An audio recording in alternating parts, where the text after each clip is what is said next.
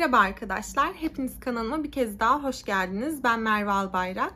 Bugün sizlerle birlikte başlıktan da görmüş olduğunuz üzere son derece garip ve akıl almaz ihmallerle dolu bir olay hakkında konuşacağız. Eğer sizlerin de bu şekilde benden anlatmamı, bu kanalda yer vermemi istediğiniz olaylar olursa her zaman için Instagram DM yoluyla benimle iletişime geçebileceğinizi de sizlere hatırlatmak istedim. Bugünkü videomuza geçmeden önce sizlere bir konu hakkında teşekkür etmek istiyorum. Bu video kanalımız 100 bin olduktan sonraki ilk videomuz. O yüzden de bu plaketi sizlere de bu videoda takdim etmek istedim. Yani şunu gösterebilmek için bunu sırt çantama attım ve stüdyoya kadar taşıdım. Bu benim elime dün geçti ve büyük bir hevesle size göstermek istedim. Sizlere teşekkür etmek istiyorum. Çünkü en başından itibaren ben kendime inanmazken bile en başından itibaren bütün eksikliklerimle birlikte yanımdaydınız. Benim kendimi geliştirmem için sizler de en az benim kadar elinizden geleni yaptınız ve çoğu zaman bana yol gösterdiğinizde de kabul etmem gerekiyor. O yüzden şimdiye kadar bana inandığınız için, yanımda olduğunuz için ve bu süreçte bana eşlik ettiğiniz için, beni yüreklendirdiğiniz için çok çok teşekkür ederim. Varlığınız benim için her zaman bir motivasyon ve cesaret kaynağı oldu. Umarım birlikte daha güzel şeyler başarırız diye umuyorum. Yani şu an gerçekten çok heyecanlı olduğum için çok konuşamadım. Bu konuşmayı da daha öncesinde planlamamıştım. O yüzden kusura bakmayın ama yine de sizlere teşekkür ederek bu videoya başlamak istedim. O zaman daha fazla uzatmadan bugünkü videomuza konu olan Shiori Ino hakkında konuşmaya başlayabiliriz. Shiori Ino Japonya'da yaşamakta olan 21 yaşında genç bir üniversite öğrencisiydi. Kendisi 18 Mayıs 1978 tarihinde Japonya'nın Saitama kentinde ailesinin en büyük çocuğu olarak dünyaya geldi. Kendisinin kendinden küçük iki tane de erkek kardeşi vardı. Ve çevresindeki herkesin söylediğine göre Shiroi gerçekten son derece sevgi dolu ve yardımsever bir gençti. Hatta bölgelerindeki bakım evlerini sık sık ziyaret ediyordu ve buradaki insanlara tamamen gönüllü olarak yardım edebilmek için elinden geleni yapıyordu. Hatta bakım evleri de onun bu desteğinden o kadar memnunlardı ki sık sık onun evine böyle teşekkür niteliğinde mektuplar, davetler gönderiyorlardı. Yani Shiroi'nin ne kadar yardımsever, iyi kalpli bir insan olduğunu neredeyse çevresindeki herkes biliyordu. Ancak 6 Ocak 1999 tarihinde hayatına giren yabancı bir oğlanın tüm bu gidişat sadece tek bir yıl içerisinde kökünden değiştireceğini kendisi bile tahmin edemezdi. Zaten bu videoyu izlerken göreceksiniz ki bazen her şey son derece güzel ve sorunsuz gitse de sadece tek bir saniyelik yaptığımız bir hata tüm hayatımızı ciddi derecede kökünden değiştirebiliyor. Çünkü 6 Ocak 1999 tarihinde Shiro'ya arkadaşlarıyla birlikte birazcık zaman geçirebilmek için bir eğlence merkezinin Atari salonuna gitti. Ve burada da böyle kız arkadaşlarıyla birlikte bir fotoğraf kabininin içerisine girip eğlenceli fotoğraflar çekilmek istediler. Fakat şöyle bir şey vardı ki onlar Atari salonuna girdiği ilk andan itibaren bir genç tamamen onlara kilitlenmiş bir halde onları izliyordu.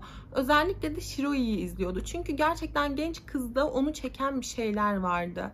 Yani ilk görüşte Shiroi'den oldukça etkilenmişti ve ona karşı bir adım atabilmek için bir an kolluyordu. Ve şansa bakın ki Shiroi ile arkadaşlarının girdiği fotoğraf kabinindeki fotoğraf makinesi bozulmuş bir haldeydi. Onları izleyen genç bunu kendisine bir işaret olarak gördü ve genç kızların yanına yanaşarak onlara yardım etmeyi teklif etti. Shiroi karşısındaki bu temiz yüzlü gencin nazik tavırlarından, nezaketinden gerçekten çok etkilenmişti. Bu yüzden de onun yardım teklifini geri çevirmek istemedi ve onunla tanışmayı kabul etti. Bu gencin adı Kazuhito Komatsu'ydu. Komatsu ve Shiroi tanıştıkları ilk andan itibaren birbirlerinden o kadar çok etkilenmişlerdi ki gün sonunda birbirlerinin telefon numaralarını almayı da ihmal etmemişlerdi. Uzun bir süre boyunca telefondan konuştular, mesajlaştılar. Fakat bu mesajlaşmalar, bu telefon görüşmeleri bir süre sonra dışarıda buluşmaya evrilmişti. Artık çift sık sık dışarıda buluşuyordu ve birlikte vakit geçiriyorlardı. Yani aslında her şey baktığınız zaman son derece güzel başlamıştı diyebiliriz. Hatta Shiroi bu gencin hayatının aşkı olduğunu bile düşünmeye başlamıştı. Fakat bütün bunlar tabii ki böyle devam etmedi. Çünkü çiftin yaklaşık 4. veya 5. buluşmasında bu işin rengi, daha doğrusu Komatsu'nun rengi değişmeye başlamıştı. Çünkü Komatsu 4. 5. buluşmadan itibaren sık sık Shiroi'ye pahalı hediyeler almaya başlamıştı. Ona pahalı marka çantalar alıyordu, Gucci kıyafetler alıyordu ve onunla buluşmaya pahalı arabalarla gidiyordu. Bu durum bir noktada gerçekten genç kızı kızın dikkatini çok çekmeye başlamıştı. Çünkü Komatsu kendisini 23 yaşında genç bir girişimci olarak tanıtmıştı. Kendi söylediklerine göre araba alıp satıyordu. İşte emlak işleriyle uğraşıyordu. Yani aslında genç bir girişimciydi. Kendi kendisini idare etmeye çalışıyordu. Ama söyledikleriyle yaptıkları birbiriyle hiçbir şekilde uyuşmuyordu. Çünkü bu kadar pahalı hediyeler alıp bu kadar pahalı arabalara binebilen bir insanın sadece genç bir girişimci olması Shiroi'ye çok da mantıklı gelmiyordu. Haliyle bu noktada genç kız bu hediyeleri kabul etmek istemedi. Yani bu hediyeleri çok aşırı buluyordu. Fakat Shiroi ne zaman kendisine verilen hediyeleri kabul etmek istemese Komatsu ona karşı kabalaşıyordu. Yani Shiroi'yi manipüle etme amaçlı hediyelerimi kabul etmelisin, bana bu kadar bile değer vermiyor musun tarzına kızı hediyeleri kabul etmesi için zorluyordu. Fakat Shiroi'ye hediyeleri kabul etmeme konusunda ısrarcı davrandığında Komatsu'nun tavırları da günden güne kabalaşmaya başladı ve kıza hakaretler, küfürler etmeye başlamıştı. Ona sık sık sen bu kadarına bile değmezsin, sen bunlara değmeyecek bir bilmem nesin ama ben yine de sana özen gösteriyorum, değer veriyorum. Sen de bu hediyeleri kabul edecek kadar beni sevmeyi deneyemez misin tarzında böyle kızın onurunu zedeleyecek birçok söylemde bulunuyordu. Haliyle Shiroi'ye Komatsu'daki bu değişimleri fark ettiğinde onunla olan ilişkisine son vermek istedi. Fakat bu ilişkiyi sonlandırmak onun tahmin ettiği kadar kolay olmayacaktı. Çünkü Shiroi ne zaman ilişkilerini sonlandırma veya ara verme konusunda bir söylemde bulunmaya çalışsa Komatsu onu kesin bir şekilde engelliyordu ve onu böyle kollarından falan tutarak artık ona fiziksel müdahalede de bulunmaya başlamıştı. Ama genç kız için bardağı taşıran son damla şu oldu. Bir gün Komatsu'nun arabasında bir kredi kartı buldu. Fakat kredi kartının üzerindeki isim Komatsu'nun kendisini tanıtırken kullandığı isimden farklıydı. Shiroi Komatsu'nun arabasına bu kredi kartını bulduğunda onunla bir kez daha yüzleşti ve böylelikle Komatsu'nun yalanları birer birer ortaya çıkmaya başladı. Kendisi Shiroi'ye söylediği gibi 23 yaşında genç bir girişimci değildi. Tam tersine 26 yaşında bir adamdı ve yaşı konusunda bile neden yalan söylemek zorunda hissettiğini gerçekten anlayamıyorum. Fakat kendisi hakkında söylediği tek yalan tabii ki yaşı değildi. İsmi konusunda da yalan söylemişti, yaptığı iş konusunda da yalan söylemişti. Çünkü yani Shiroi ve Komatsu'nun ilişkisinin devam ettiği bu dönemde Komatsu küçük bir trafik kazasına karıştı ve hastaneye kaldırıldı. Shiroi ise onu hastanede ziyaret etmeye gittiğinde hastanenin içerisinde böyle son derece garip tiplerin gezdiğini gördü. Bu tipler sanki böyle Yakuza üyeleriymiş gibi görünüyordu ve biliyorsunuz ki Yakuzalar böyle Japonya'nın mafyaları olarak geçiyor. Shiroi bu insanları gördüğünde haliyle Komatsu hakkında böyle artık kafasında bir şeyler oturmaya başlamıştı. Komatsu 23 yaşında kendi halinde genç bir girişimci değildi. Belli ki gerçekten son derece karanlık işlerle uğraşıyordu ve bu kadar büyük paraları bu şekilde kazanabiliyordu. Komatsu gerçekten de geçimini karanlık işlerde sağlayan bir insandı. O bölgede bazı masaj salonlarını işletiyordu fakat bu masaj salonları çok da masumane yerler değildi. Tam tersine hayat kadınlarının çalıştırıldığı yerlerdi. İşte bu yüzden Shiroi daha sonrasında Komatsu'dan ayrılmak istediğinde ve onunla sık sık ayrılık konuşmaları yapmaya başladığında Komatsu onu bununla tehdit etmeye başladı. Genç kıza sana bir sürü hediye aldım, sana bir sürü harcama yaptım. Senin bu harcamaları bana geri ödemen gerekiyor. Bu hediyelerin maliyetini geri ödemen gerekiyor. Bütün bunları geri ödeyemeyeceğine göre o zaman benim masaj salonlarımdan birinde tamamen ücretsiz ve zorunlu bir şekilde çalışarak bana karşı olan borcunu ödemek zorundasın. Eğer bu borcu ödeyemeyeceğini düşünüyorsan o zaman benim sevgilim olarak kalmak zorundasın tarzında genç kızı tehdit etmeye başlamıştı. Çünkü genç kızın bütün bunları ödeyebilecek kadar ekonomik gücü olmadığını farkındaydı ve bu şekilde onu zorla yanında tutmaya çalışıyordu. Ama ben gerçekten bir erkeğin neden böyle bir psikolojiye girdiğini anlam veremiyorum. Belli ki Komatsu hayatı boyunca hiç sevmek, sevilmek ne demek deneyimlememiş bir insandı. Çünkü bir kadını sadece pahalı hediyelerle yanında tutabileceğini sanıyordu. Oysa ki Shiroi zaten en başında Komatsu'dan hoşlanmıştı. Onu hayatının aşkı gibi görüyordu. Fakat Komatsu'dan uzaklaşmasının en büyük sebebi yine genç adamın ona karşı olan bu değersiz tavırlarıydı. Bu yüzden Shiroi bir süre boyunca Komatsu en azından sakinleşinceye dek bu ilişkiyi yürütmeye çalıştı. Ama sık sık çevresindeki yakın arkadaşlarına artık kendi hayatı hakkında endişelendiğini söylüyordu. Hatta genç kız 30 Mart tarihinde bir vasiyetname bile hazırlamıştı ve kaleme aldığı bu mektupta eğer bana veya ailemin başına bir şeyler gelirse bundan tamamen Komatsu sorumludur diyordu. Bu yüzden de bütün cesaretini topladı ve 14 Haziran tarihinde Komatsu ile bir kafede buluşarak artık bu ilişkiyi sonlandırmak istediğini söyledi. Ama bu tabii ki yine çok medenice bir konuşma olmamıştı. Çünkü aralarında yine bir kavga gürültü başladı ve Shiroi kaçarcasına kafeyi terk etti.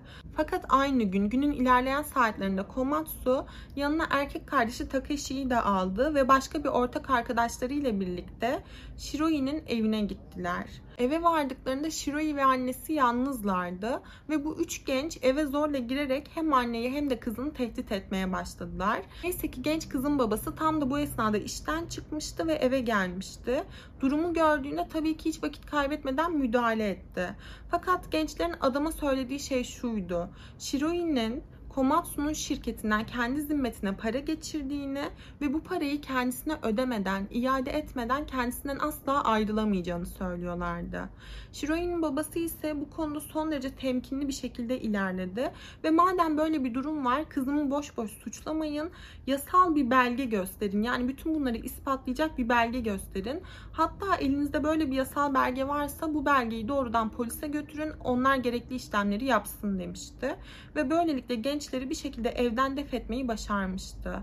Fakat gençler giderken yine ortalığı birbirine katmayı ihmal etmediler.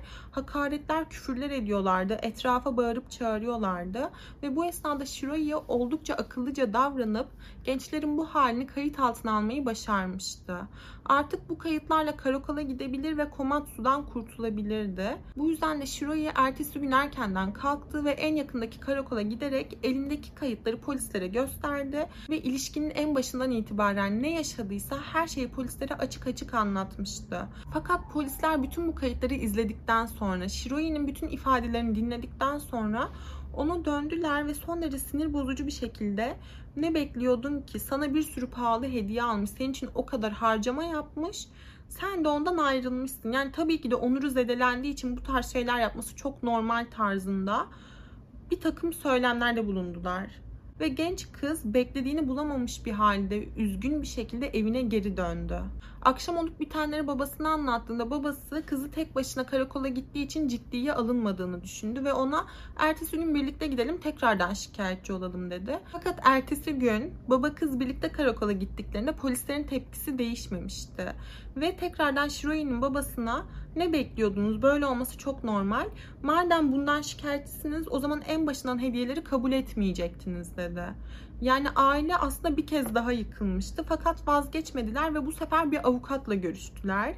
Ama avukat da yani biliyorum sinirleriniz çok bozulacak ama polislerle aynı fikirdeydi. Ve bütün bunlarla birlikte 21 Haziran tarihinde Shiroi yapabileceği en mantıklı şeyi yaptı ve Komatsu'nun kendisine şimdiye kadar almış olduğu ve zorla kabul ettirdiği bütün hediyeleri toplayarak bir kargo firmasına gitti ve bütün bunları doğrudan Komatsu'nun adresine gönderdi.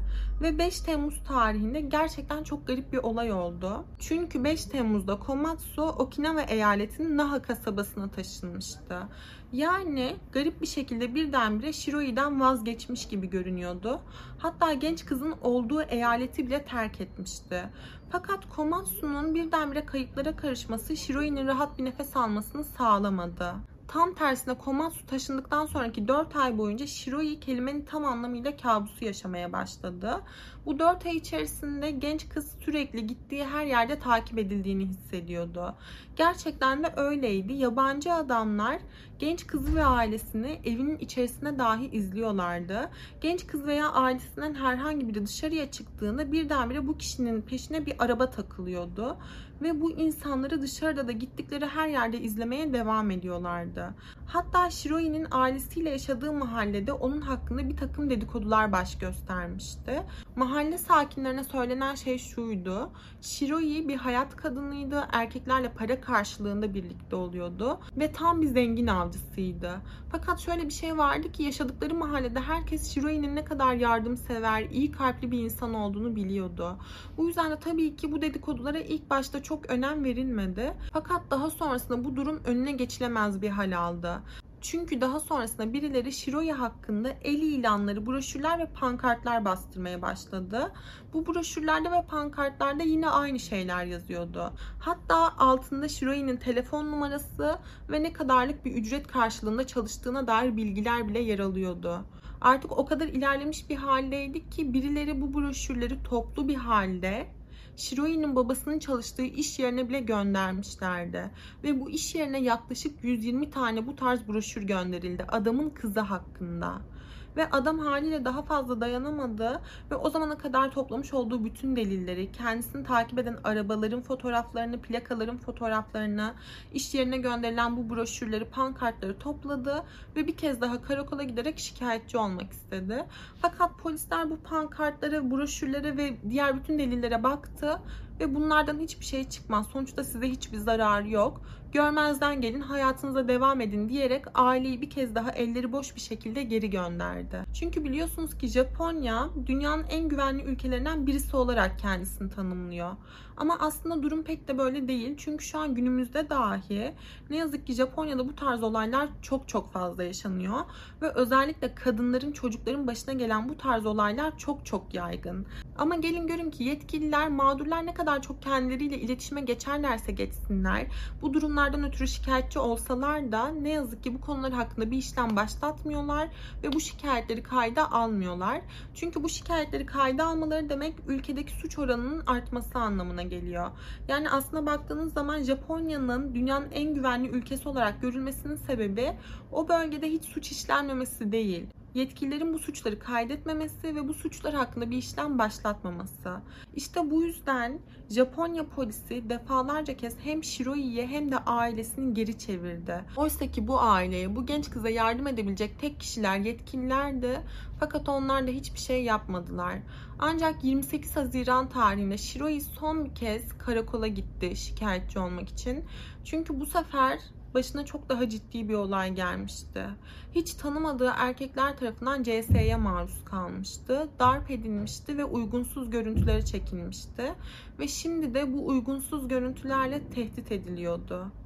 Ve bu durumu bu sefer polislere bildirdiğinde polisler nihayet olayın ciddiyetini fark ettiler ve Shiroi'nin ifadesini işleme aldılar. Yani bu suçu nihayet kayda geçmeyi başarmışlardı. Fakat Shiroi'nin bu seferki ifadesi işleme alındıktan sonraki hafta polisler onu evinde ziyaret etti ve genç kızdan şikayetini geri çekmesini istediler. Hatta bu noktada onu göz göre göre kandırmaya bile çalışmışlardı.